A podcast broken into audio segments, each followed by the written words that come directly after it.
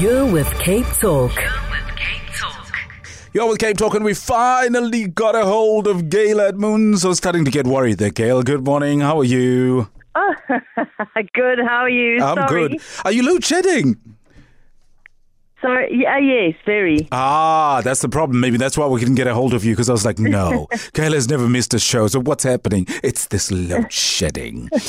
Gail, I was just telling the listeners now that yesterday or the day before, I think it was on Friday, I sort of went in and I gave myself 2 hours, 13 minutes, and I said, you know what? I'm going to watch a movie called The Forgotten Battle, because I had my eyes on this movie that we're reviewing today, All Quiet on the Western Front.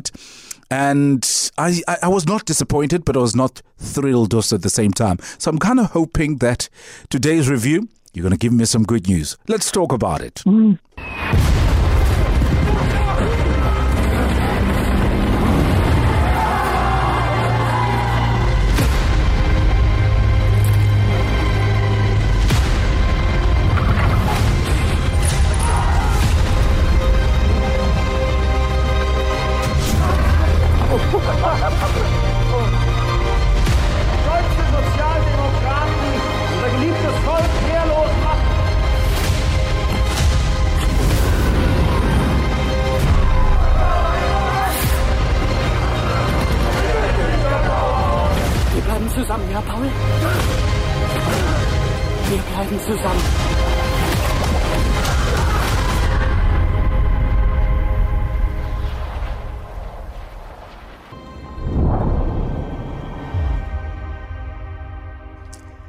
The sounds, and I did watch the trailer. Oh my. Oh, it looks good, but what are your thoughts on this movie, Gail? Absolutely devastatingly good. Obviously the reason we're chatting about it today, it's been on for a while on Netflix. And if you're like me, sometimes you put off watching really hectic war movies because, and this is a really hectic war movie. This is based on Erich Maria Remarque's novel, and he obviously fought in the Great War, and his experiences form the sort of spine of the story. And it's considered to be obviously an anti-war book.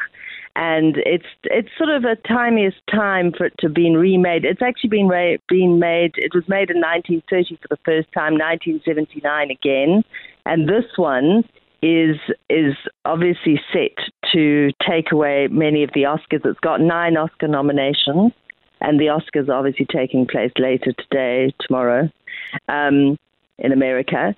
So it's a good time to sit down and for the 2 hours and 38 minutes, but it is hardcore watching.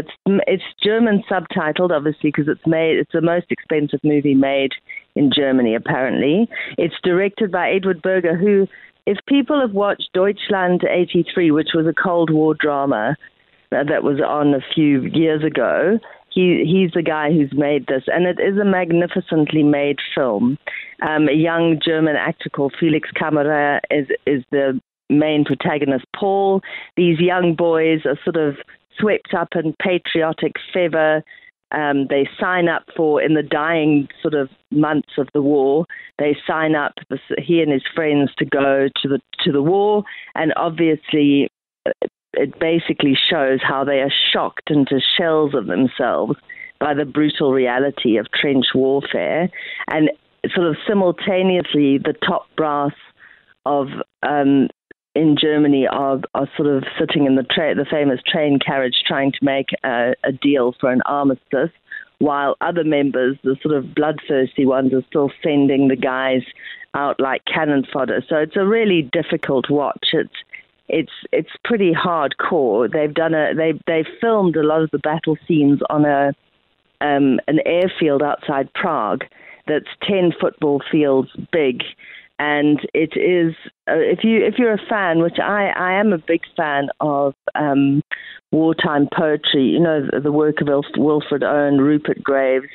This basically is like a similar sort of thing. It looks like what their poems sort of depict. It is pretty hardcore and hard going. I have to admit to watching it in two halves because it was such a hard watch. but it really is brilliant. The cinematography is magnificent. The everything about it is magnificent, and it is one of the best film nominees for this year. And interestingly, it's like the Banshees of Inisherin, which we did last week. It's got the same number of nominations, 9.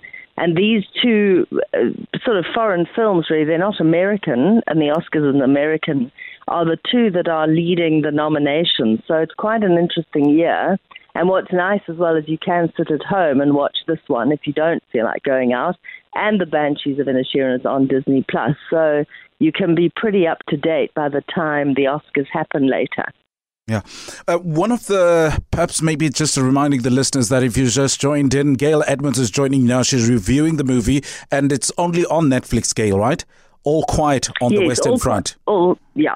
It's on Netflix, All Quiet on the Western Front, and really, really is worth...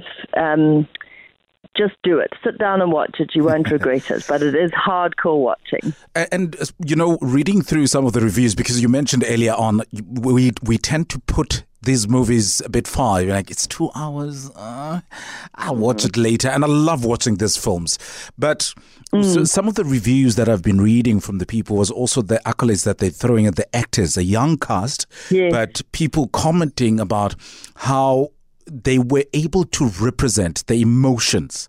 They carried the message on their faces, and they draw you in, and you become one of them. Yes. And I think one of the things that's amazing about this cast of young actors, obviously none of them we really know because we're not, you know, I think they're probably known better in Germany, but is that they sort of start out as these fresh, young-faced boys going in. They don't have any idea. And I think one of the cleverest things is in an opening scene, you see them collecting uniforms. They wash them, and then these new recruits come through and they hand them a uniform. And one of the first things that young Paul does is he says, oh, no, I think this belongs to someone else. Look. And of course, it doesn't. It belongs to someone who's already died at the front. And I think that as they sort of progress, you're right, they show just the sheer horror of it all and how they themselves become brutalized is, I think, so incredibly well depicted in this film that's what makes it so difficult to watch, is that it just is unbelievable, the level of just waste of life, just sheer horror. It really is real horror as opposed to the sort of monsters jumping out of the closet stuff. And I think that's what makes it such a powerful movie. And I'm telling you now that when I finish with the music today, I think that's what I should be watching this evening. Definitely. When I'm sitting in front of a TV. Because like I said, I was watching the other one, The Forgotten Battle. The Forgotten Battle. Yeah. I enjoyed it. But there were some times where they lost me. List. Yeah, there's some places where they lost me, but altogether, I also thought it was a brilliant movie. But this one now, I'm very excited with what you just told. You won't be lost for a minute. You might want to look away, but you probably won't be able to. So well done. I can't wait. Gail, from your side, anything else for the listeners to know about this movie? No, I just think that although it's sometimes tough to watch, it is definitely worth it. And of course, then you know, if you've seen both of the big Oscar movies, then you can sort of have a nice wild guess later about who's going to win. It is a hard one to call. The Oscars. Gail, thank you so very much for joining us this morning on the show. Have a lovely Sunday, Feather. You too. Cheers. Cheers. Bye. Gail Edmonds, who is joining you to review a movie, talking to the movie that says it is all quiet on the Western Front. And certainly, if it's anything to go by from what she's saying, it's a movie worth watching.